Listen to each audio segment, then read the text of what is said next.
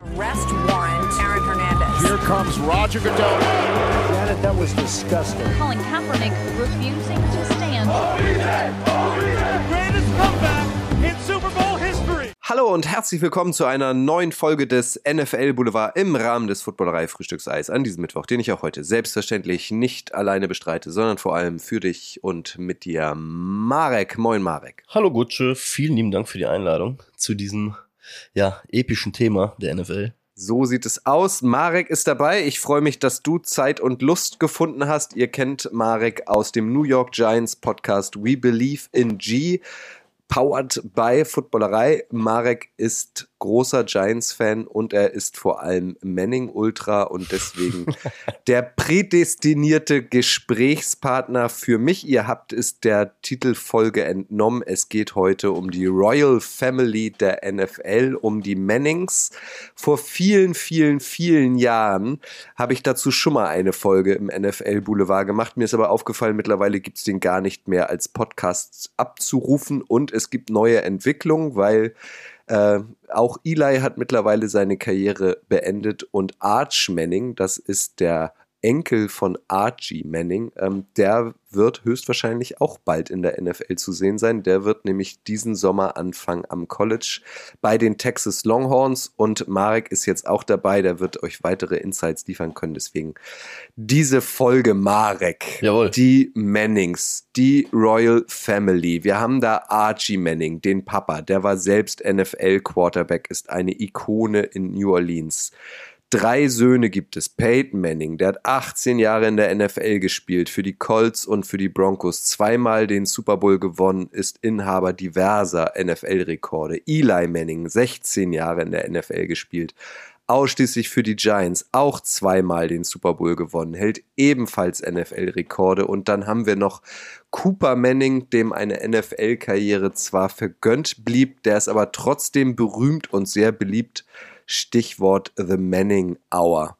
Wenn du dir so diese Familie anguckst als großer Football-Fan, das ist schon wirklich außergewöhnlich, oder? Ja, also in der Komplettheit, so wie die Familie oder so wie der Familienstammbaum dasteht, das ist auf jeden Fall schon sehr pompös. Und du hast es ja auch schon angesprochen. Tendenziell sind der Familie ja vielleicht sogar noch 2, 3 Titel verwehrt geblieben, weil dem Cooper Manning sagt man ja nach, dass er als Wide Receiver wirklich gut war. Da muss er, glaube ich, mit 18, kurz bevor er ins College gegangen wäre, seine Karriere leider beenden, weil der, ich weiß leider nicht mehr genau, was er hat. Der hat irgendwas am Rückenmark oder an Wirbelsäule irgendwie, dass da zu viel Druck drauf ausgeübt worden ist, sodass er taube Arme bekommen hat, irgendwie schon mit 18. Heißt, also das, was sie schon geliefert haben, ist schon wirklich atemberaubend. Aber da gab es sogar tatsächlich ja noch mehr Luft nach oben. Deswegen, faszinierend. Vor allem in dem Kontext American Football. Einzigartig wahrscheinlich. Und es wird weitergehen, wie gesagt, Arch Manning, das ist der Sohn von dem eben von Marek angesprochenen Cooper Manning, der ist 2005 geboren, ist tatsächlich der top-rated Highschool-Quarterback in der Klasse 2023 gewesen und hat sich jetzt für die University of Texas, also für die Texas Longhorns committed und wird jetzt in wenigen Wochen auch am College wahrscheinlich für Furore sorgen und dann, wenn nichts irgendwas schief gehen sollte, auch irgendwann in der NFL landen. Das ist schon außergewöhnlich, dass diese Dynastie einfach weitergeht. Marek und ich wollen euch so ein bisschen die Manning-Familie vorstellen, Marek, und da macht es natürlich am meisten Sinn, mit Archie Manning anzufangen. Das ist der Vater von Cooper, Eli und Peyton, ist in Mississippi geboren, ist heute 74, entstammt einer sportbegeisterten Familie. Seine Mutter hat ihn damals bei jedem Spiel angefeuert, das war auch so ein Sport-Multitalent, war immer dabei. Sein Vater hat viel gearbeitet, 1969 Selbstmord begangen und Archie hat ihn tragischerweise gefunden. Dann war so ein bisschen die Frage, okay, höre ich jetzt auf, mich weiter um Sport zu kümmern und supporte lieber irgendwie meine Familie und meine Mutter. Aber die Mutter hat gesagt, nee, Junge, das schaffen wir, du bist so talentiert, mach mal weiter Sport. Er hat dann am College für Ole Miss gespielt, also quasi vor seiner Haustür. Und ja, ist dort richtig durchgestartet, muss man sagen. Wie hast du so die Anfänge von Archie Manning nicht erlebt. Da hast du das wollte ich gerade sagen. Das weiß ich, Marek. Damals. Kannst du dich noch dran erinnern, als du vorm Schwarz-Weiß-Fernseher saßt? Nee, was hast du, weil du ja großer Manning-Fan bist, vor allem Eli Manning-Fan, was weißt du so über Archie? Was findest du an dem bemerkenswert? Ich habe dir ja eben schon gesagt, ich habe gestern noch aus Nervositätsgründen zu dieser royalen Familie mir auch ein paar Dokus angeguckt oder so YouTube-Schnipsel reingezogen. Und ja, was man einfach sagen muss, das Krasse ist ja bei Archie Manning, er hat seinen Söhnen ja eigentlich, oder sagen wir es mal so, er hat ja so ein bisschen diesen Grundstein gelegt für seine Söhne, ja, mit diesen, glaube ich, 11 Jahren, die er nachher bei den Saints war, und auch mit diesem Status, den er in Mississippi bei Ole Miss für sich gewonnen hat. Aber er hat es ja nie zu diesem Titel geschafft oder irgendwie zu diesem großen Championship, aber hat ja trotzdem mit seinem Namen dieses Fundament für seine beiden Söhne gelegt. Und das ist zum Beispiel auch gestern, als ich mir die Sachen angeguckt habe, sehr, sehr oft aufgefallen, dass er selber für sich gesagt hat, wisst ihr was, dass ich nie was Großes gewonnen habe, ist alles in Ordnung für mich. Die Geschichte, dass sie so gelaufen ist und dass das Ganze nachher so mit meinen Söhnen weitergegangen ist, das fand ich irgendwie so mit am faszinierendsten. Und was man ganz klar auch merkt, ist, er war er ist scheinbar so ein Players Dad, der auch immer seine Kids mitgenommen hat und dementsprechend ihn das auch so vom frühesten Alter mitgegeben hat. Dementsprechend ist das sowas, was mir mit am meisten auffällt, dass ich vermute, dass der durch seine Influence, die er seinen Kids gegeben hat, eigentlich die Basis für Peyton und Eli gegeben hat, ohne selber ja irgendwann mal dieses Gold in die Luft zu halten, ne? Also das ist so für mich das, was bei ihm eigentlich mit am meisten raussticht. Genau, also wenn man sich mal so die Laufbahn anguckt von Archie Manning, so heißt es, er hatte auf jeden Fall das Potenzial, eventuell auch mal einen Super Bowl zu gewinnen, aber er hatte halt das Pech, dass seine Nebenleute in der NFL immer nicht so großartig waren wie er, dass die nicht die Klasse hatten, die er hatte. Also am College hat Archie Manning bei Ole Miss tatsächlich abgeliefert. Sein Trikot an dieser Uni mit der Nummer 18 wird nicht mehr vergeben.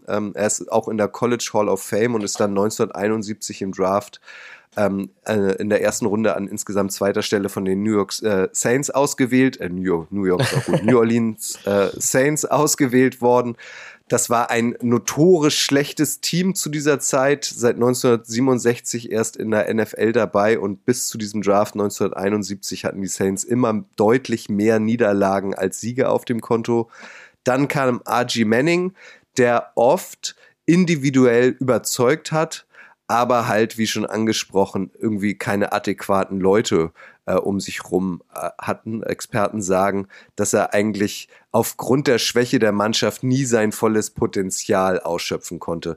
Ist schon irgendwie tragisch, ne? Ja, definitiv. Aber zeigt ja auch irgendwie wieder so ein bisschen den Charakter von Football, ne? Dass du das Spiel halt einfach nicht alleine gewinnen kannst am Ende, über eine ganze Saison verteilt. Da kannst du dir dann splashy Plays, damit kannst du einzelne Spiele gewinnen, aber wenn du halt drumherum nicht das Material hast, dann ja, kommt es dann leider vielleicht zu so einem Resümee am Ende der Karriere. 1972 zum Beispiel hat Archie Manning die NFC in Passversuchen, angebrachten Pässen und Passing Yards angeführt.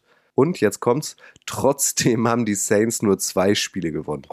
Also das ist, glaube ich, schon auf jeden Fall aussagekräftig genug. 1978 hat es Archie Manning immerhin geschafft, die Saints erstmals in ihrer Geschichte zu einer ausgeglichenen Bilanz von 8 Siegen und 8 Niederlagen zu führen. Er ist dann, nachdem er bei den Saints weggegangen ist, hat er noch 2 Jahre jeweils für die Houston Oilers und die Minnesota Vikings gespielt.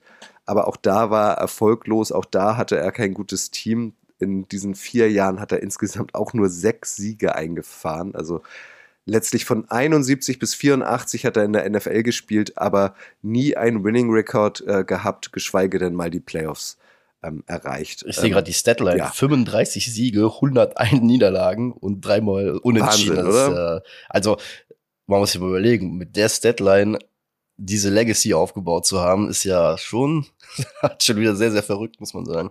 Und dazu kommen wir gleich. Das erklärt dann aber wahrscheinlich auch ein bisschen mehr, warum er dann damals seinem jüngsten Sohn, Eli Manning, quasi geraten hat, hey, wenn du an Position 1 gezogen wirst, höchstwahrscheinlich von den Chargers, dann gehst du da auf keinen Fall hin, weil dir, Junge, soll es nicht genauso ergehen wie mir. Aber dazu kommen wir später. Als Archie Manning seine Karriere beendet hat, ist er zurück nach New Orleans gezogen. Er ist da bis heute ein Local Hero.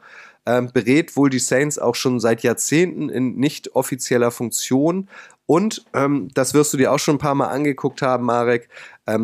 Es gibt jedes Jahr, hostet er quasi die Manning Passing Academy jeden Sommer mit seinen Jungs, mit seinen Söhnen, um dann irgendwie talentierte Kids noch mehr zu fördern. Ja, ich überlege gerade, bei welchem Quarterback dieses Jahr im Draft war das nicht beim CJ Stroud wurde sogar die Manning Passing Academy kurzzeitig so als Draftwinkel benutzt, weil CJ Stroud ja abgesagt hatte. Und da wurde ja gesagt, ob das nicht ein Character Concern ist, wenn man nicht zum zur Manning Passing Academy gehen würde. Dementsprechend siehst du ja auch, wie viel Prestige auch in diesem Camp und hinter diesem Namen ansteckt. Das nur mal als kleine Side-Story in die aktuelle NFL-Sphäre rein. Weißt du da mehr drüber? Also muss man sich da einkaufen quasi oder wird man eingeladen? Weißt du das? Ich bin mir relativ sicher, dass sie eingeladen werden. Peyton, das wird auch von der kompletten Manning-Familie geleitet. Da ist auch Cooper wieder mit involviert. Und da geht es, glaube ich, darum, einfach nur die Creme de la Creme hinzuholen, sich auszutauschen und halt ein gutes Camp zu haben. Ich bin mir aber gerade nicht genau sicher, ob da nicht auch dann Kids mit dabei sind. Das müsste ich ehrlich gesagt nochmal studieren, aber bei diesen Top-Namen, das sind garantierte Einladungen. Weil ich meine, bei CJ Stroud wäre es nämlich so gewesen, dass er diese Einladungen noch nicht mal abgesagt hat oder irgendwie sowas stand da im Raum, deswegen hatte man das so hochgeholt. Aber das ist schon, sagen wir es mal so, ein ausgewählter, elitärer Kreis, der da zusammenkommt. Wie aufgeregt wärst du auf einer Skala von 1 bis 10, wenn du dort eingeladen worden wärst und dann bei denen vorspielen darfst und mit denen reden darfst und so? Wenn ich Spieler wäre? Puh. Ja? 99 auf einer Skala von 1 bis 10, ja, oder? Ja, schon. Ich sag mal so, jetzt gerade ist ja, das Ding ist, ich kann ja mein Fanboy-Herz gerade nicht ausschalten, deswegen wäre es auf jeden Fall eine 99. Ich glaube, wenn du zockst, ne, dann bist du vielleicht bei einer 90, weil du nicht so emotionalisiert bist wegen dem Mannings, sondern eher wegen diesem prestigevollen Camp dahin möchtest. Aber ich denke mal, das ist schon ein Gütesiegel, wenn du dahin darfst. Von daher, irgendwas zwischen 90 und 99. Für mich natürlich die 99. Gut, noch einmal zurück zu Archie Manning. Wie gesagt, sportlich groß talentiert, sportlich aber auch leider sehr erfolglos. Den wichtigsten Erfolg, kann man eigentlich sagen, auch für die Nachwelt, hat er gelandet, indem er am College eine gewisse Olivia Williams kennengelernt hat. Das war quasi so seine große Liebe, seine Frau des Lebens. 1971 haben die beiden geheiratet, also im Jahr des NFL-Drafts, wo er dann letztlich auch gezogen wurde. Und mit ihr zusammen hat er 3 Söhne. Peyton und Eli, wie gesagt, halten diverse NFL-Rekorde, zweimal den Super Bowl gewonnen, beide hunderte Millionen in der NFL verdient. Also man muss auch mal einen großen Shoutout an dieser Stelle an Olivia Manning, geborene Williams, an dieser Stelle loswerden, oder? Ja, absolut. Man sagt ja auch immer, dass Olivia Manning der Grund dafür ist, dass Tom Brady nicht noch mehr Super Bowl-Titel hat. Da gab's diese Quote gab's, ich weiß gar nicht mehr, von wem sie kam. Kann sogar sein, dass sie gestern von Trey Wingo in diesem Interview kam, das ich mir angeguckt habe, aber da musste ich auch sehr, sehr schmunzeln. Und wie gesagt, die Frau hat es geschafft, dass Tom Brady einstellig geblieben ist in Super Bowl-Titeln. Deswegen vielen Dank dafür. Ja, danke auch von mir an dieser Stelle dafür, damit es nicht ganz so langweilig ist.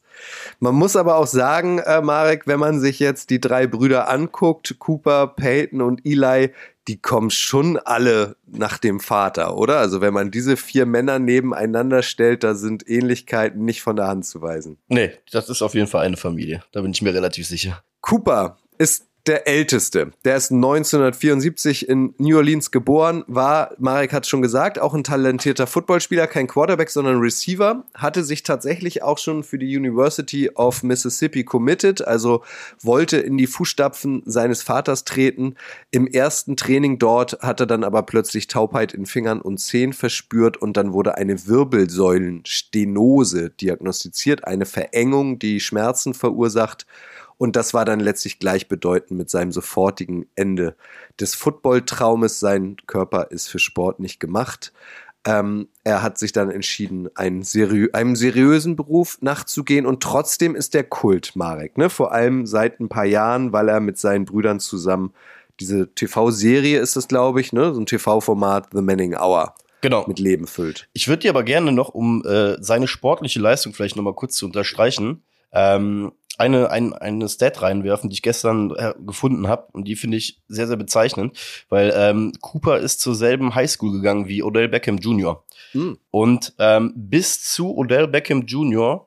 gab es keinen Wide Receiver mehr an der Newman High School nach Cooper Manning, der eine 1000-Yard-Season hatte. Nur um es da einfach mal auch einzuordnen, dass das jetzt hier nicht so dieses, sag ich mal, amerikanisch geschönte Marketing-Manning-Konstrukt ist, aller, der war auch gut, sondern der war wirklich gut. Der war halt wirklich gut. Ne? Nach ihm gab es einen riesen Gap und dann kam erst Odell Beckham Jr. Und wer Odell Beckham Jr. ist, wissen wir ja alle. Von daher. Alle.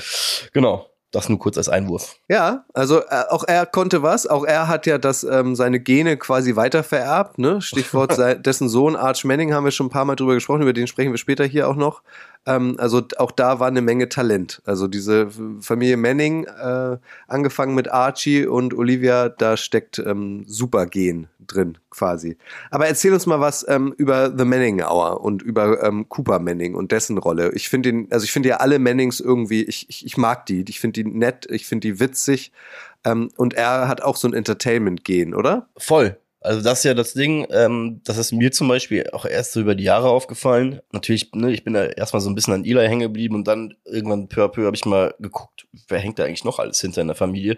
Und da ist natürlich Cooper Manning auch rausgestochen, weil man ja einfach sagen muss, er hat ja relativ schnell für sich, glaube ich, dann auch diese sportliche Enttäuschung, die wahrscheinlich auch hatte, irgendwie von sich gelegt und hat halt geschafft, mit seinem Umfeld, was er einfach hat, das Beste irgendwie draus zu machen, und das halt wirklich mit sehr, sehr viel Witz. Man merkt auch in meinen Augen immer, wenn man Peyton reden hört, wie gerade seine Beziehung zu Peyton ist, und auch jetzt ich weiß jetzt nicht genau, wie der bei Omaha Productions mit involviert ist, aber ich habe halt immer sehr, sehr den Eindruck, dass Cooper gerade so derjenige ist, der auch im Hintergrund sehr, sehr viel managt für gerade diese TV-Produktion, die jetzt gerade auch an den Start kommen.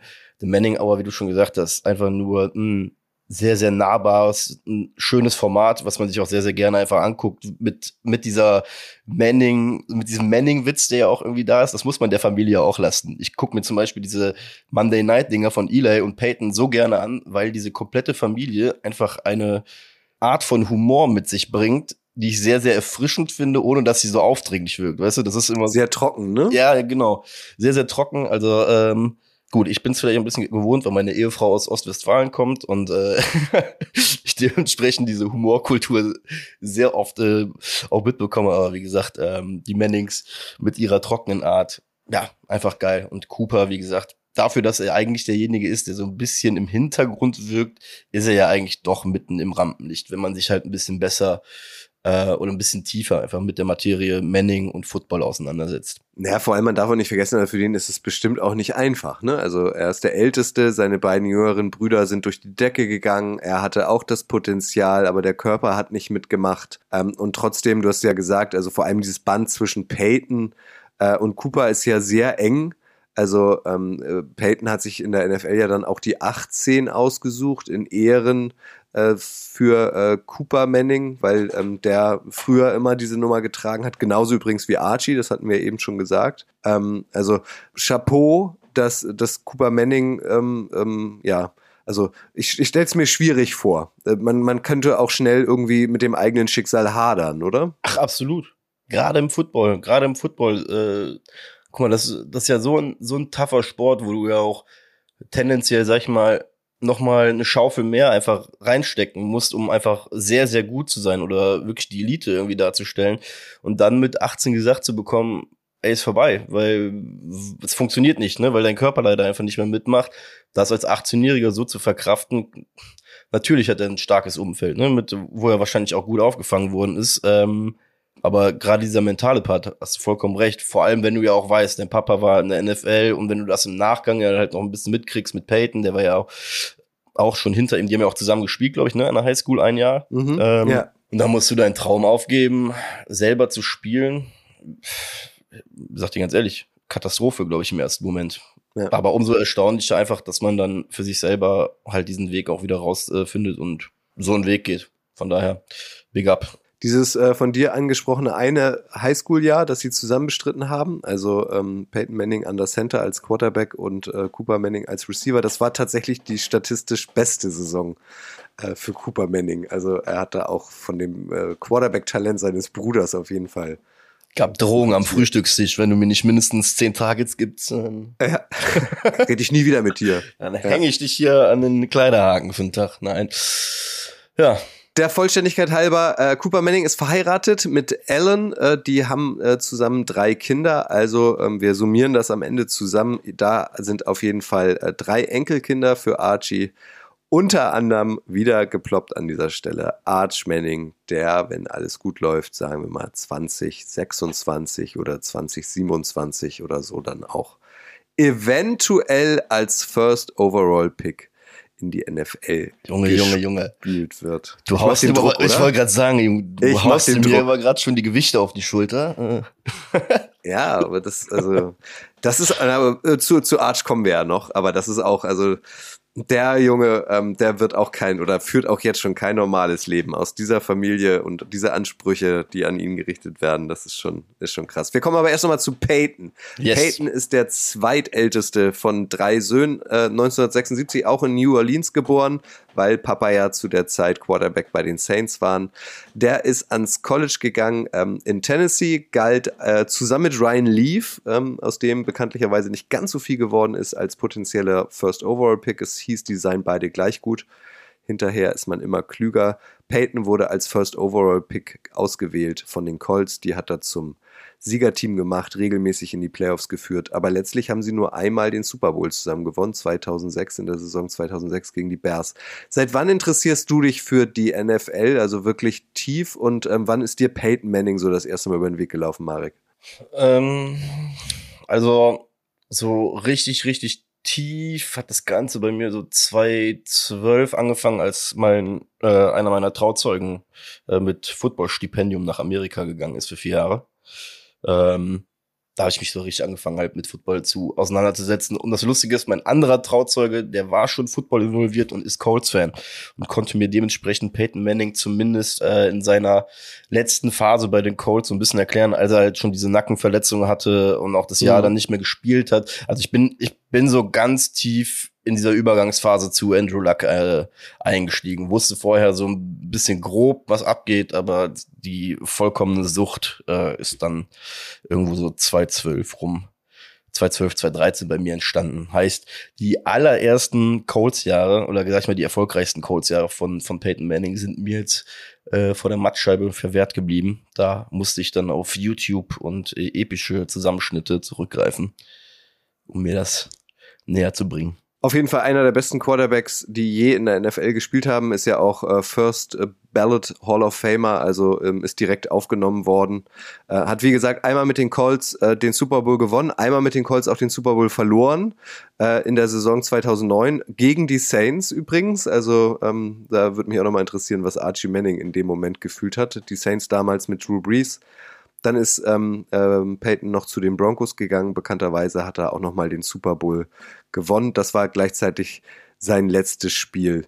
Peyton Manning ist für dich Top 1, Top 2, Top 3, Top 4, Top 5 Quarterback in der NFL? All-Time? All-Time? Mhm.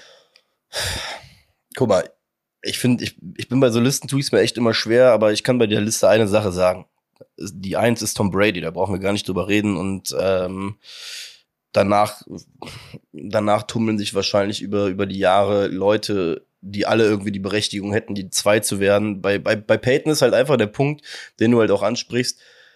Die Frage, die ich mir immer stelle, ist, die Liste der Awards ist abstrus lang und geht im Internet teilweise über 2-3 Seiten, wo du dich weiterklicken musst, aber im Großen und Ganzen stehen am Ende 2 Super Bowls da. Mhm. Und das ist auch so eine Sache, die mich generell auch in diesem ganzen NFL-Kosmos immer so sehr, sehr interessant, oder die ich immer sehr, sehr interessant finde. Wie bewerten wir Spieler oder anhand welcher Metriken bewerten wir Spieler? Weil am Ende, als Sportler möchte ich ja das Ding am Ende holen. Deswegen ist für mich, wenn es darum geht, wer ist der beste Quarterback aller Zeiten, tut mir leid, Peyton, bist ein geiler Typ. Ich werde auch zum Beispiel nie diese Saison vergessen, wo sie dann leider gegen die Seahawks am Ende verloren haben, aber weil es in der Regular Season alles weggerissen hat.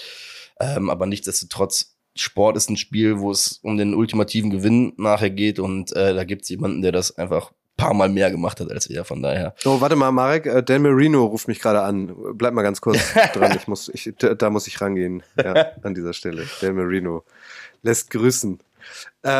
Interessant auch finde ich, Peyton Manning wurde 2017 bereits auch in die College Football Hall of Fame aufgenommen. Dort ist Archie Manning, sein Vater auch, und damit sind die beiden das einzige Vater-Sohn-Duo in der College Football Hall of Fame. Das finde ich auch nochmal bemerkenswert, ne? Ja, auf jeden Fall. Muss man ja auch erstmal hinkriegen, ne?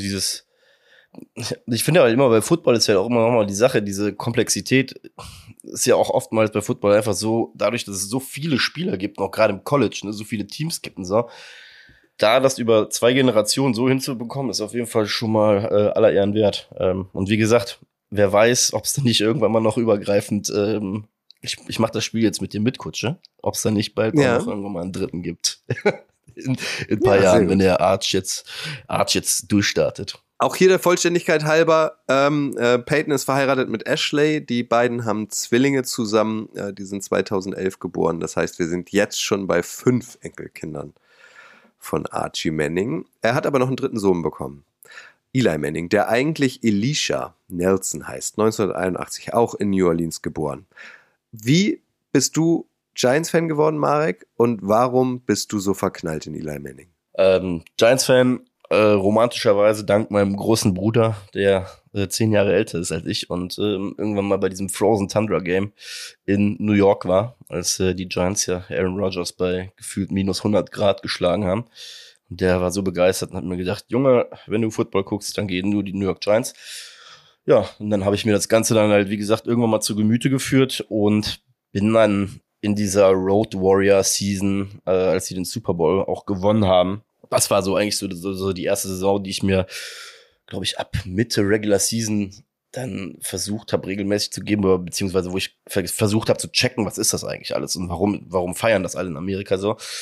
Ja, und über diesen Playoff-Run, muss ich dir ganz ehrlich sagen, habe ich mich einfach nur in Eli Manning, aber auch die New York Giants einfach verliebt, weil sie halt diese Underdog-Rolle hatten. Ich liebe Underdog-Rollen. Ich bin aus Köln, ich bin erster FC Köln-Fan, bin das mein ganzes Leben lang gewohnt und dementsprechend war da einfach direkt so das Ding. Und bei Eli, muss ich dir ganz ehrlich sagen, nach dem Spiel bei San Francisco im NFC Championship Game in dem Jahr, als die San Francisco Defense, die haben den 10-mal in den Boden reingedrückt. Es war nass, es war ein richtig ekelhaftes Wetter. Der Junge, der sah nach dem Spiel aus, als ob er 3 Spiele gespielt hätte.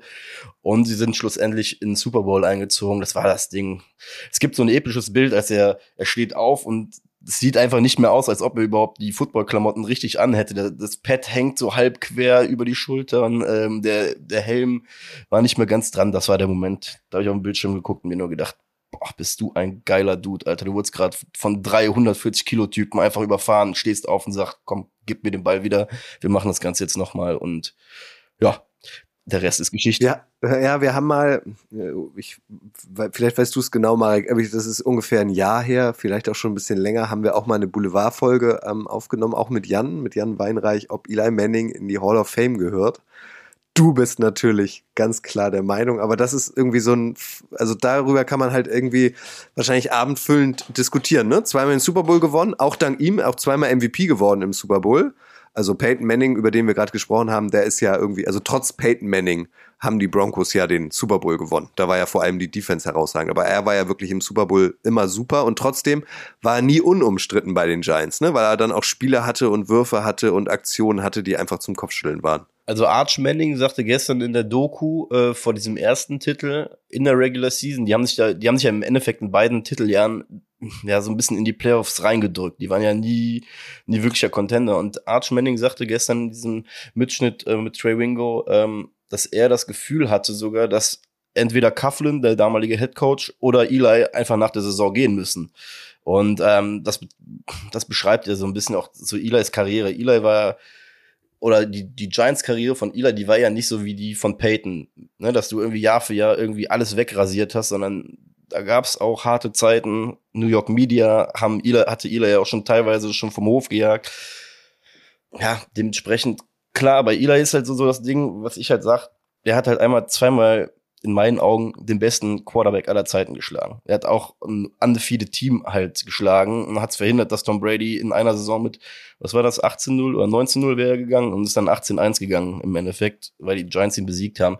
Und ich finde, das ist halt ein Aspekt bei diesem Hall of Fame-Thema, der für mich halt alles schlägt. Ja, der ist zweimal in Ding einfach in diesen Super Bowl reingegangen, zweimal als kompletter Underdog. Und klar, die haben es als Team gewonnen, ne? Weil Football ist ein Teamsport, aber wie du es schon gesagt hast, es gab in beiden Super Bowls Würfe. Bei dem David Tyree Helmet Catch können wir noch darüber sprechen, ob das mehr Glück als Verstand war, aber ich sag dir ganz ehrlich, bei dem zweiten Super Bowl, der Wurf zu Mario Manningham, das ist der beste Wurf aller Zeiten in einem Super Bowl, in meinen Augen. Dieser Sideline-Wurf, der es ermöglicht, dass die Giants am Ende das scoren können. Von daher, ja, von mir aus können wir gerne diskutieren, ob der, also was heißt, können wir gerne diskutieren? Nur ich werde nie von meiner Meinung abweichen, wie du es schon gesagt hast, dass er in meinen Augen First Ballot Hall of Famer ist, weil er den besten Quarterback der Neuzeit, um Dan Marino vielleicht auch ein bisschen zu schützen, einfach zweimal um seinen Titel gebracht hat und zweimal auch hauptsächlich mit dran beteiligt war. Über die Unkonstanz in der Regular Season brauchen wir gar nicht sprechen, aber ich sag ja so, es heißt ja am Ende immer noch Hall of Fame. Und Fame solltest du schon dafür bekommen, wenn du zweimal Tom Brady geschlagen hast. Und wie gesagt, auch einmal das wahrscheinlich beste Team aller Zeiten, wie es ja immer angepriesen worden ist, geschlagen hast und um diese Perfect Season gebracht hast. Deswegen, ja. Deine Stimme hat er, höre ich da. Aber das ist ja spannend, also er hat ja 2019 aufgehört und man ist ja nach 5 Jahren nach Beendigung seiner Karriere berechtigt, das erste Mal in die Hall of Fame aufgenommen zu werden. Also das heißt, ab nächstem Jahr können wir uns darauf einstellen, dass du nahezu täglich die Werbetrommel dafür rührst. Es gibt eine Footballerei-Serie. Es gibt eine Footballerei-Serie einfach dafür. Als First Ballot Hall of Famer sehe ich ihn ehrlich gesagt nicht. Ja, guck mal, das Ding ist. Man kann drüber diskutieren, ob er reinkommen kann oder nicht, aber First Ballot, so wie sein Bruder. Das Ding ist, man muss ja auch realistisch noch eine Sache dazu sagen. Der Name Manning wird auch schon ein bisschen damit für sorgen, weil bei aller Lobhudelei hier müssen wir natürlich auch feststellen, ich glaube, der Name bewirkt mittlerweile oder gibt dir zumindest so vielleicht so 5% Vorteil bei so einer Abstimmung nachher. Deswegen, ich kann es mir ehrlich gesagt schwer vorstellen, dass er nicht First Ballot Hall of Fame wird.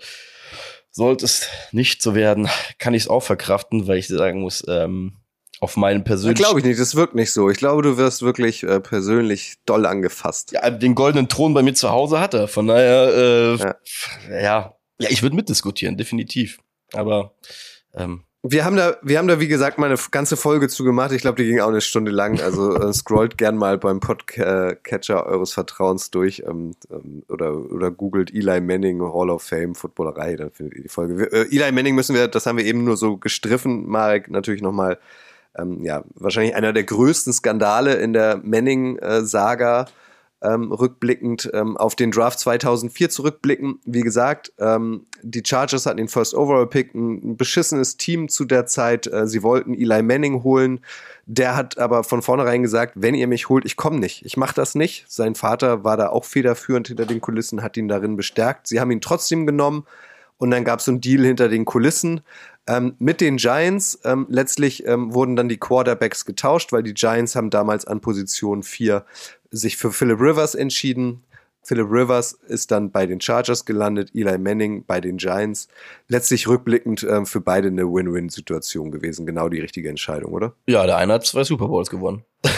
Und der andere war lange Franchise-Quarterback. Hat keinen Titel gewonnen, aber gehörte ja auch immer zur Elite. Nein, absolut, da bin ich komplett bei dir. Aber das ist zum Beispiel die Sache, was ich eben zu dir meinte. Am Ende des Tages hat der Eli die 2 ultimativen Titel halt geholt. Aber wie gesagt, Philip Rivers alles in Ehren, auch eine Top-Karriere. Generell der Draft war ja krass. Da war ja noch der Big Ben Roethlisberger, der zu Pittsburgh ja dann gegangen ist, der auch in diesem ganzen Theater nicht eine wirklich kleine Rolle gespielt hat. Ja, aber hast ja richtig zusammengefasst. Die Chargers wurden dann von den Mannings ein bisschen...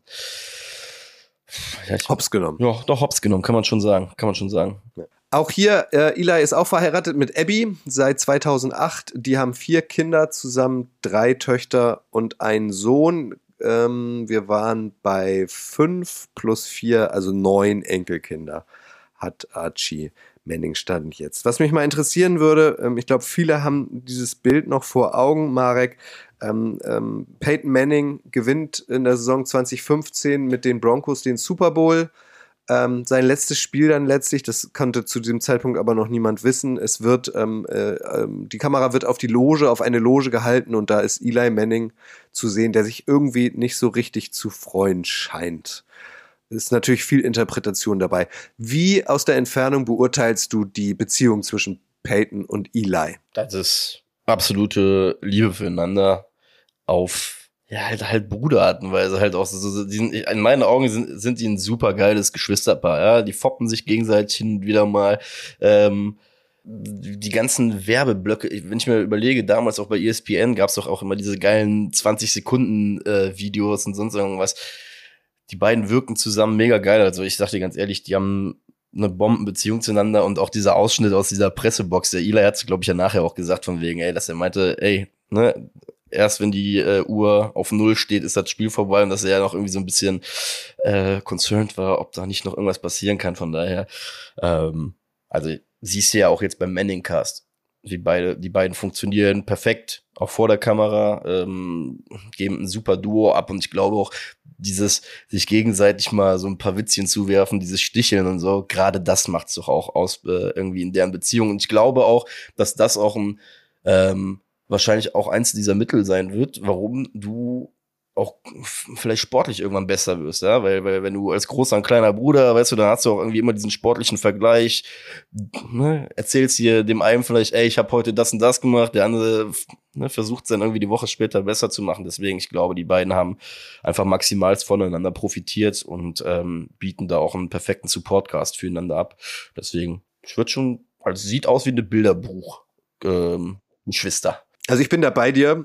Ich folge Eli Manning zum Beispiel auch aus Gründen bei Twitter, weil auch Peyton da oft zu sehen ist. Und also wenn es gemeinsame Sequenzen von denen gibt, das ist pures Gold. Also ob sie nun Basketball zusammenspielen, da habe ich so ein kleines Filmchen irgendwie vor Augen, wie sie sich quasi so unterm Korb dann duellieren. Du hast es angesprochen, es gab eine Reihe gemeinsamer Werbeaktionen, die auch immer irgendwie mit Witz und Charme verbunden sind. Also ich feiere die auch sehr irgendwie miteinander. Und man darf nicht vergessen, also die sind witzig, die sind irgendwie charmant, die sind schlagfertig und überragende Quarterbacks gewesen. Ja, also haben echt das Gesamtpaket irgendwie abbekommen, die beiden, beziehungsweise irgendwie alle Mannings, von daher. Ja. Es gibt so einen geilen Clip, auch als die beiden, ich weiß gar nicht, es war irgendein Giants Off-Season-Ding, dann gibt es so einen Clip, da sitzen die beiden und gucken ein Video. Und der Eli isst die ganze Zeit Chips und es cruncht halt die ganze Zeit. Du siehst beim Peyton so im Augenwinkel schon, dass den das so eine Minute lang wirklich aufregt, aber nix. Er versucht sich einfach zu beherrschen, aber als er dann irgendwann sich umdreht, nimmt Eli einfach und sagt, Junge, kannst du mal aufhören, hier diese Chips in dich reinzufahren, die ganze Zeit, wenn wir Tape gucken, das ist göttlich. Also ich kann es wirklich jedem nur empfehlen, Eli Manning, Peyton Manning und irgendwelche Clips sich anzugucken, danach hast du auf jeden Fall gute Laune. Erklär noch mal eben für die wenigen, es werden nicht viele sein, die den Manningcast nicht kennen, was das genau ist. Jawohl, der Manningcast ist in meinen Augen, oder sagen wir es mal so, wir fangen vielleicht erstmal mit der Erklärung, wie du schon gesagt hast, für die paar Leute, die es wahrscheinlich nicht kennen. Es ist ein Format von ESPN am Monday Night Game. Beide Mannings sitzen bei sich im Keller und sind via Stream, glaube ich, miteinander verbunden. Und während des Spiels reden sie halt einfach über das Spiel, kommentieren das so ein bisschen. Und der absolute Mehrwert ist in meinen Augen einfach dann, wenn die Gäste dazukommen, ganz breite Palette, ne, von irgendwie Schauspielern, von irgendwie US-Celebrities zu altverdienten Sportlern. Tom Brady war auch da, Pat McAfee, ne, also wirklich eine richtig geile Palette an Gästen, die dann einfach während des Spiels dazugeschaltet werden.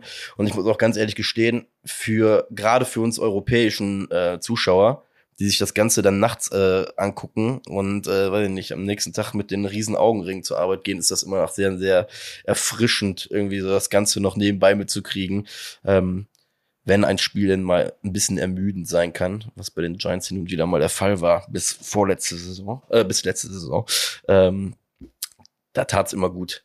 Ja, einfach geile Side-Stories mitzukriegen, ne, irgendwie, weil das muss man ja auch sagen, die beiden haben es ja auch einfach drauf, irgendwie die Leute zum Reden zu bringen. Und dementsprechend liebe ich dieses Format einfach und bin echt froh, dass ESPN das weiterfährt. Ich glaube, das ist auch von deren eigenen Produktionsfirma gemacht, ne? Von diesem, was ich eben schon mal angesprochen habe, Peyton. Ich weiß nicht, ob das jetzt allen gehört oder ob da Peyton der federführende Typ ist bei Omaha Productions, aber auf jeden Fall gibt's da mittlerweile auch eine eigene Media Production-Firma hinter. So. Sprich auf Deutsch, Produktion heißt das. Produktionsfirma. Produktionsfirma, ja. So, die dahinter steckt, die ja auch generell viel Sport-Content macht, von daher mega geil. Also kann ich jedem nur ans Herz legen. Stellt euch einen Wecker, 2 Uhr nachts, geile Uhrzeit, um sich die beiden anzugucken. Was meinst du denn, machen die Mannings denn jetzt so in den nächsten Jahren? Also es heißt ja immer mal wieder, dass Peyton Interesse hat, sich irgendwo einzukaufen in einer Franchise, aber dass er auf jeden Fall noch Support dazu braucht, weil so reich ist er jetzt nun auch nicht, um sich ein ganzes Team zu kaufen. Was macht Eli in Zukunft? Also werden das einfach weiterhin TV-Entertainment-Gesichter bleiben? Weil arbeiten müssen sie ja nicht mehr, machen wir uns nichts vor. Ja. Bei Peyton, Peyton würde ich diese übergeordnete Rolle halt sehr, sehr gut zutrauen, weil ich finde am Ende, wenn du alle nebeneinander stellst, ist Peyton schon so dieser, wo ich sag, das ist schon so dieser, halt der Sheriff, ne? so wie sie ihn auch alle genannt haben, so, ich könnte mir den in der Rolle schon sehr, sehr gut vorstellen, vor allem, sag ich mal so, was kann einem Franchise Besseres passieren als jemanden, der diese Sportart lebt und atmet und über mehrere Jahrzehnte ja auch mitbekommen hat und wie sich der Sport entwickelt hat. Dementsprechend wird er wahrscheinlich ein sehr, sehr gutes Gefühl dafür haben, wie man so ein Franchise zu füttern hat.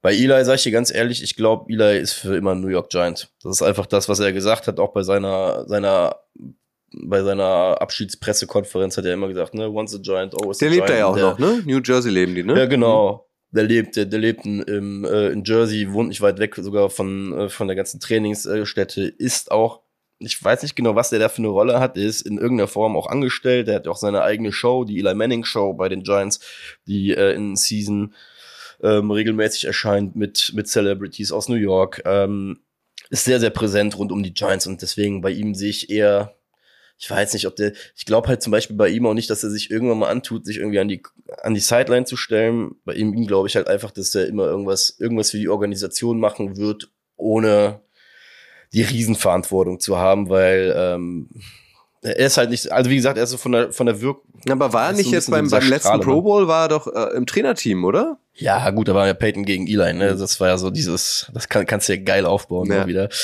Ich stelle mir halt die Frage, ganz ehrlich, warum sollte er irgendwann hingehen und sich dem Risiko irgendwie stellen, seine ganze Legacy kaputt zu machen, aber zumindest so eine Ecke davon rauszubrechen, wenn er auf einmal ein scheiß Headcoach oder ein scheiß Offensive Coordinator sein sollte oder sonst was. Quarterback-Coach könnte ich mir vielleicht sogar noch vorstellen, aber mehr ehrlich gesagt nicht. Ja, und man darf auch nicht vergessen, also in seinen 16 Jahren NFL hat er ungefähr 250 Millionen US-Dollar verdient, nur in der NFL. Also eine 1/4 Milliarde nur in der NFL und dazu hatte er noch diverse Werbedeals, also fürs Geld, um überleben zu können und um seine Frau und seine 4 Kinder irgendwie durchzubringen, muss er das halt alles nicht mehr machen. Der kann nur noch machen, worauf er Bock hat, so wie wir beide eigentlich. Wir machen ja auch nur noch das, worauf wir Bock haben. Quasi, genau. Ja, nee, das trifft's auch. Und er hat's auch, glaube ich, nach seinem Abgang auch relativ deutlich gesagt, dass er jetzt erstmal Bock hat, nach all den Jahren, wo er unterwegs war, auch seine Kids mal mehr zu sehen, auch einfach mehr zu Hause zu sein. Das kann man ja auch absolut nachvollziehen. Und ich sag mal so, der Junge wurde bisher noch nicht genannt. Wir haben hier sämtliche Kinder aufgeführt. Sein kleiner Sohn Charlie, der Jüngste. Es gibt so ein episches Foto, auch von der Abschiedspressekonferenz. Ist ein New York Giants gebrandeter Ball. Der ist, glaube ich, auf dem Tisch oder auf dem Stuhl. Und die Fotografin hat ihn eingefangen, wie er wirklich mit verzauberten Augen nur diesen Football angeguckt hat. Deswegen, das sogar noch was in the making. Noch was, okay. Wie alt ist der? Also wann kommt der in die NFL dann? Boah. Ich glaube, der ist 4. Ah, okay, gut. Das dauert noch ein bisschen. 4 oder 5 Jahre. Ich gucke gerade mal, ob ich den auf Anhieb finde, aber wie gesagt, der ist noch 2019 ist Charles geboren. Ah, okay. Also auch noch Charles, das passt ja super zur Royal Family eigentlich. Und seine Kinder heißen, also die Töchter heißen Diana, Anne und Elizabeth, oder? Ava, Lucy, Caroline und Charles. Okay. Hast du eigentlich mal, also ich meine, du hast ja schon ein paar Spiele drüben gesehen, auch von den Giants. Hast du Eli mal gesehen in echt, so sei es nur aus der Ferne? Ja, bei meinem ersten Spiel 2013, Monday Night Game gegen die Minnesota Vikings, als die Vikings mit einem gewissen Josh Freeman untergegangen sind gegen ein sehr durchschnittliches Giants-Team, habe ich mich aufgrund meiner Straßenschleue, sag ich jetzt einfach mal, in den Unterrang reingesneakt und bin beim Warm-Up einfach sehr nah an ihm dran, also was ist sehr nah an ihm dran gewesen. Ich bin wirklich in die erste Reihe runtergegangen, der hat sich in so einem linken unteren End von der Endzone warm gemacht mit seinen Backups und der O-Line. Ich habe davon auch noch zu Hause 3-4 Fotos irgendwo auf der Festplatte rumfliegen. Waren auf jeden Fall ein kleines Träumchen. Wie viele Eli-Trikots hast du? Ich habe in der Tat nur ein T-Shirt mit der Nummer 10, weil ich war irgendwie bis letztes Jahr noch nicht so wirklich in diesem Trikot-Game drin, bis der Nico Backspin mich da reingedrückt hat, beziehungsweise mir und Jan einfach letztes Jahr, als wir zusammen da waren, im Fanshop so gefühlt das Trikot in die Hand gedrückt hat und gesagt hat, ihr kauft jetzt beide eins. Okay. Ja, das hat die Kreditkarte geglüht. Große Leidenschaft und packende Momente. Genau das wollen wir genießen. Wir feiern Football. Heute ein König. König Pilsner. Lass uns noch einmal abschließend, Marek, über Arch Manning sprechen. Du hast, das können die Podcast-Hörer jetzt nicht sehen, aber deswegen erzähle ich es euch, du hast eine Texas Longhorn-Cappy auf. Wie gesagt, dessen College-Karriere startet jetzt. Er hat auch jetzt schon, glaube ich, 6-stellige Followerzahlen auf Instagram. Den haben sie ja wirklich sehr zurückgehalten. Also von dem gab es jetzt nicht schon irgendwie seit Jahren Fotos und Interviews und so weiter. Den haben sie wirklich klein gehalten. Jetzt ist der quasi, hat er sich verpuppt. Jetzt ist er für die Öffentlichkeit da. Jetzt steht er im Rampenlicht. Wenn der denn auch nur annähernd so eine Karriere hinlegen sollte, wie seine zwei Onkel oder sein Opa, wirst du den auch von vornherein supporten? Wenn er nicht zu den Cowboys oder zu den Eagles geht? Okay, also er darf nicht in eure Division, er darf nicht in die NFC East. Ja, guck mal, nee, das schon nicht, ne? Also würde ich mich das schon nicht freuen, wenn ein tendenziell guter Junge auf einmal gegen uns spielt und uns dann die Dinger da einschenkt. Deswegen, es war ja bei den Giants-Fans war ja die ganze Zeit der Witz, weil das Phänomen um ihn kam, glaube ich, so langsam so vor 2 Jahren, als wir wirklich Tiefpunkt mit Joe Judge hatten. Da gab es auch den Witz immer nur noch bei der Giants-Community, boah, geil, jetzt müssen wir eigentlich gucken, dass wir dieses Level über 8-9 Jahre nur noch halten oder 7 Jahre halten, damit wir auf jeden Fall den Nummer 1-Pick haben. Also, der Traum. Kannst du dir das vorstellen? Also es wäre ja eigentlich, also wenn es irgendwo vorstellbar ist, dann natürlich in der NFL. Ja. Aber das wäre ja schon was, oder? Das wäre was, aber es würde gegen meinen Daniel Jones-Hype gehen. Deswegen, das würde ja bedeuten, dass Daniel Jones in 4 Jahren bei den Giants quasi raus ist und keine 2 Super Bowls geholt hat in den nächsten 4 Jahren. Von daher, was ja sehr unwahrscheinlich ist. Ja. Träumen. Also, dass er nicht 2 Super Bowls gewinnt, genau. Das ist ja sehr unwahrscheinlich. Ja. Hör mal, mein ganzes Geld liegt da drauf. Ja. Nein, dementsprechend, sagen wir es mal so, wäre natürlich geil, aber wenn wir ihn jetzt so projecten, wie wir es jetzt hier die letzte Stunde getan haben, dann sage ich ganz ehrlich, möge er bitte woanders spielen und die New York Giants waren bis dahin ein erfolgreiches Footballteam und dann gucken wir mal, wie sich das Ganze ausspielt. Naja, außerdem, er könnte ja auch zu den Saints gehen, haben wir gelernt, und in die Fußstapfen seines Opas treten. Er könnte zu den Colts gehen oder zu den Broncos. Also die Mannings haben ja eine Menge Spuren in der NFL hinterlassen. Fakt ist auf jeden Fall, auf den Jungen wird geguckt. Der steht im Rampenlicht, der steht unter Beobachtung, der steht unter Riesendruck. Also wobei ich möchte nicht mit dem tauschen. Nee, ganz und gar nicht. Das muss ja wirklich halt auch sagen, ne? Also der Junge ist eine Granate, hat einen Granatentape gehabt, aber wir dürfen halt auch nicht vergessen, der kommt jetzt gerade von einer relativ kleinen Privatschule, irgendwie 2000 Leute rumgelaufen sind. Ich war im April mit Jan beruflich, zum Beispiel auch an der University of Texas, weil wir auch ein bisschen so im College-Bereich arbeiten. Und ich sag dir ganz ehrlich, die Dimensionen, die da in Austin auf ihn zukommen werden, die sind bombastisch. Da steht eine Riesenkiste an Footballstadion, die Woche für Woche halt auch laut sein wird, voll sein wird. Da, ich weiß gar nicht, da passen, glaube ich, 90 bis 100.000 rein. Der kommt an einen Riesencampus, wo ihn jeder kennen wird.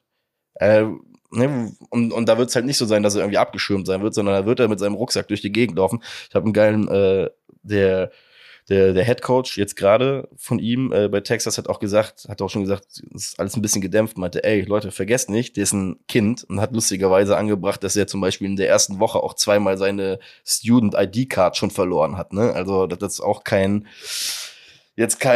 Wonderboy ist, den sie irgendwie aus dem Holz rausgeschnitten haben, von daher gucken, ob er dieses Jahr überhaupt Starter wird. Er ist menschlich.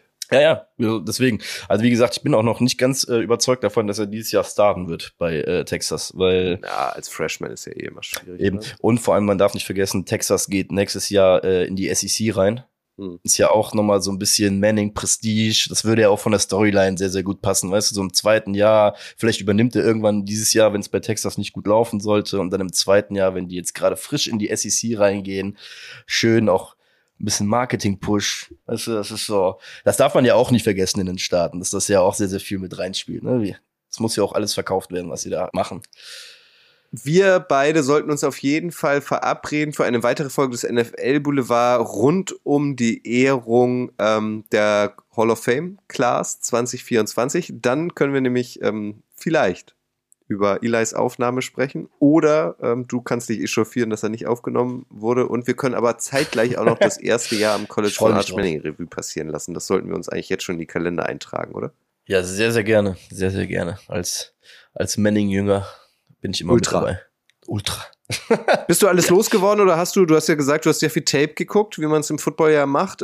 Bist du da noch auf irgendwas gestoßen und hat dich irgendwas verwundert, was du jetzt unseren Zuhörerinnen auf jeden Fall noch mitgeben möchtest? Ja, ich sag mal so, das Thema, ne, was wir hier gerade angerissen haben, ist ja super, glaube ich, ein super Einstieg, um sich nochmal tiefer mit der Familie auseinanderzusetzen, weil dir und mir ist bewusst, die Folge hätte jetzt auch gefühlt 5 bis 6 Stunden dauern können, weil es gibt halt gewisse Parallelen, die ich schon sehr interessant finde, aber da würde ich den Zuhörern, glaube ich, sogar vielleicht jetzt, was heißt die Hausaufgaben geben, aber auch den Tipp geben, lest euch da ein bisschen mit ein, weil ich finde die Parallelen zwischen Peytons Rivalität zum Beispiel zu Brady und Elis Rivalität zu Brady zum Beispiel sehr, sehr interessant, wenn man sich das so ein bisschen anguckt, wie die beiden mit Tom Brady halt irgendwie konkurriert haben. Auch die beiden Draft-Situationen, von denen muss man ja auch sagen, selbst bei Peyton Manning war ja auch das, du hast eben den Namen Ryan Leaf mit reingeworfen, war ja auch so eine Sache, da kannst du auch eine ganze Folge mitfüllen, deswegen